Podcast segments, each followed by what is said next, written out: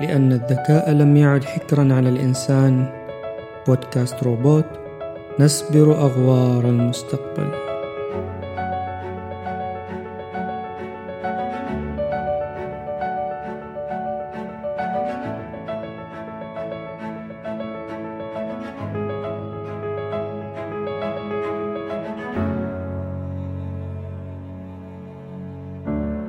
نستخدم في حياتنا اليومية العديد من الأدوات من حولنا سواء الإلكترونية منها أو الميكانيكية. بعضها يعمل بطريقة سهلة وبديهية، وبعضها عبارة عن صندوق أسود نستفيد منه بل ونستعمله طوال الوقت، ولكن لا نفهم كيف يعمل. في الحقيقة لا يهمنا كيفية عمله طالما أنه يؤدي ما صنع لأجله، ولكن في بعض الحالات نهتم بل نصر على فهم طريقة عمله وذلك إذا كانت تمس شيئا حيويا لدينا أو قامت بشيء غريب أو خاطئ. ينطبق الشيء ذاته على برامج الكمبيوتر فهناك اختلاف في تصميم تطبيقات وبرامج الذكاء الاصطناعي عن البرمجة التقليدية اختلافا جوهريا حيث أن البرمجة التقليدية أو الخوارزمية تقوم بالأساس على أن الجهة المطورة لديها دراية ومعرفة بكل الاحتمالات التي يمكن أن يواجهها ذلك البرنامج وبالتالي يقومون بتغذية البرنامج أو بالأصح تلقينه ما يجب عليه عمله. وبالتالي نقوم في البرمجة التقليدية بإعطاء البرنامج المدخلات ونقوم بتلقينه ما الذي سيقوم بعمله بهذه المدخلات وننتظر منه في الأخير المخرجات. فهو كالصندوق الزجاجي للمطور حيث أنه يستطيع فهم كيفية عمله وفهم أي خلل في البرنامج. وأيضا بالنسبة للمستخدم كونه واضح الاستخدام مثل برنامج الآلة الحاسبة مثلا. أما الذكاء الاصطناعي فطريقته مختلفة تماما لأنه من الاسم ذكاء ليس بانتظار من يقوم بتلقينه ما عليه عمله بل أن كل ما علينا فعله هو إعطاؤه المدخلات والمخرجات معا ليقوم باستخدام تقنيات التعلم العميق Deep Learning والتعلم الآلي Machine Learning واستنتاج نموذج التعلم Learning Model والذي سنقوم بعد ذلك باستخدامه للإجابة على أي مدخلات مستقبلاً. ويمكنك صديقي المستمع الرجوع للحلقة الثالثة من بودكاست روبوت بعنوان التعلم العميق والتفاح إذا أردت تفصيلا أكثر. إذا الفرق ببساطة من الذي سيلقن البرنامج؟ ما الذي سيقوم بعمله؟ نحن أم هو بنفسه؟ إذا قمنا نحن بتلقينه فهو برنامج تقليدي أو خوارزمي أي مبني على خوارزميات مصممة مسبقا. أما إذا كان سيعلم نفسه بنفسه فهو إذا برنامج ذكاء اصطناعي. ولكن ما الذي يحدث بالضبط هناك داخل ذلك الصندوق الأسود؟ الذي يقوم بأخذ المدخلات والمخرجات وينتج لنا نموذج التعلم الذي يبهرنا بمحاكاته للعقل البشري. الإجابة قد تكون صادمة لأننا لا نعرف.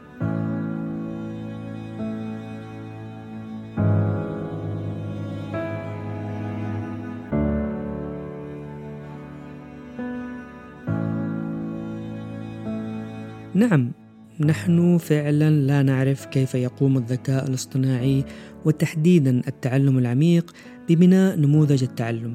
طبعا أنا أتحدث هنا عن كيفية انتقاء البيانات وليست طريقة عمله فطريقة عمله معروفة.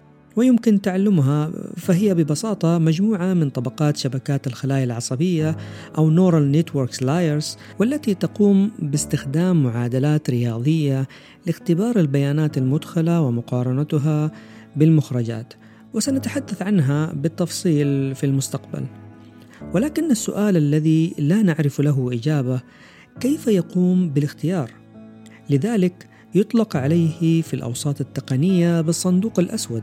نظرا للغموض الذي يحيط بالمنطق الذي يقوم على أساسه بإعطاء الإجابات لذلك دعونا نستكشف ونفهم معا لماذا سمي بالصندوق الأسود وهل فعلا لا نعرف المنطق الذي يعمل به في إحدى تطبيقات الذكاء الاصطناعي المصممة للتعرف على صور الأحصنة. اتضح لاحقا أن جميع الصور الاحترافية التي عرضت على الخلايا العصبية نورال نتوركس لكي تقوم بالتدرب على معرفة صور الحصان كانت تحمل شعار حقوق الملكية للمصورين في ركن الصور ليكتشف المطورون لاحقا أن وجود شعار حقوق الملكية كان بمثابة الإشارة التي استخدمها الذكاء الاصطناعي لتمييز صور الأحصنة. وهذه هي مشكلة الصندوق الأسود في الذكاء الاصطناعي، فأحيانا ينتج لنا الذكاء الاصطناعي إجابات صحيحة ولكن لأسباب خاطئة، كما حصل في صور الأحصنة. فإن إجاباته كانت صحيحة ولكن الإشارة التي استند عليها وهي شعار حقوق الملكية كانت خاطئة بينما كان يجب أن يميز ويفهم صور الأحصنة من الصور ذاتها ومن مميزات الأحصنة بنفسها. وفي مثال آخر تعرضت إحدى المركبات ذاتية القيادة لحادث اصطدام بواحدة من تلك الشاحنات التي تقوم بسحب مقطورة طويلة خلفها. وذلك لأن نظام القيادة الذاتية في تلك المركبة مصمم للقيادة على الطرق السريعة فقط ولكن قائد المركبة قام بتشغيل النظام وهو يقود داخل المدينة وفي إحدى التقاطعات مرت تلك الشاحنة ذات المقطورة الطويلة من أمام السيارة ولكن السيارة لم تتوقف بل استمرت بالسير مما أدى إلى وقوع الاصطدام. عندما قام المختصون بتحليل الحادث ومحاولة فهم كيف اتخذ الذكاء الاصطناعي قراره بعدم الوقوف اكتشفوا بأن السيارة عندما رأت المقطورة الطويلة خلف الشاحنة فإنها لم تعرها أي انتباه ظنا منها أنها لوحة إرشادية مثل تلك التي تكون على الخطوط السريعة وذلك لأنه خلال تدريب نموذج التعلم الخاص بالمركبة على الطريق السريع فإنه لم ولن يصادف السيارة أبدا أو يعترض طريقها أي جسم مستطيل أمامها إلا اللوحات الإرشادية. يعكف المختصون في الذكاء الاصطناعي حاليا إلى إيجاد طرق لرؤية ما بذلك الصندوق الأسود وفهم المنطق التي تعمل بها الشبكات العصبية وذلك لسببين مهمين.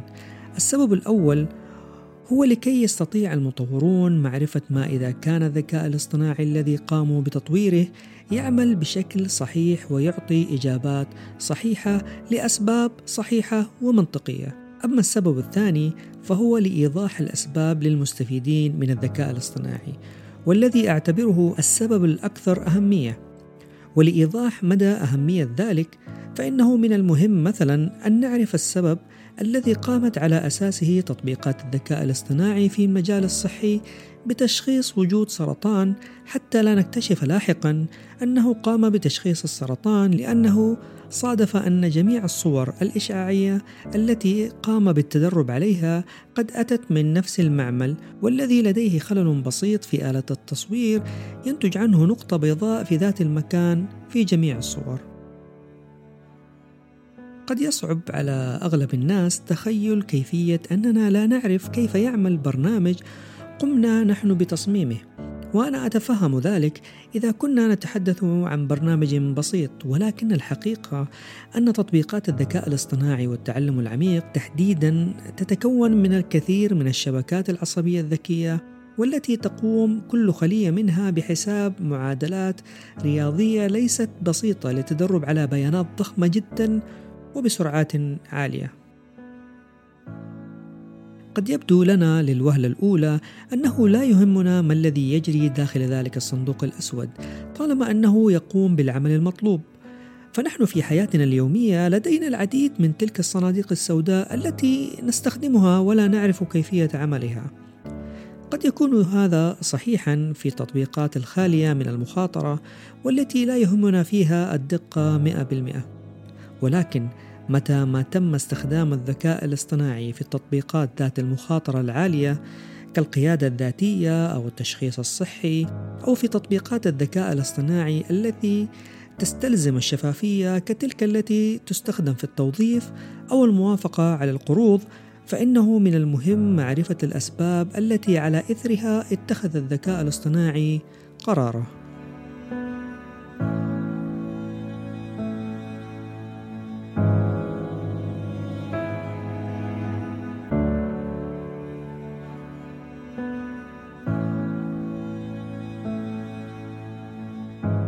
لنتخيل معا أن لدينا سيارة ذاتية القيادة أو Autonomous Vehicle وبها أربعة أشخاص وتسير بسرعة 120 كيلومترا في الساعة في طريق سريع ذو مسار واحد محاط بحواجز إسمنتية.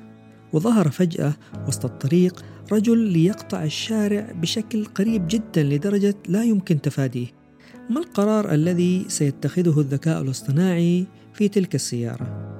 هل سيبتعد عن الرجل ليصطدم بإحدى الحواجز الإسمنتية والذي سيودي بحياة ركاب السيارة الأربعة؟ أم سيصطدم بالرجل في وسط الطريق؟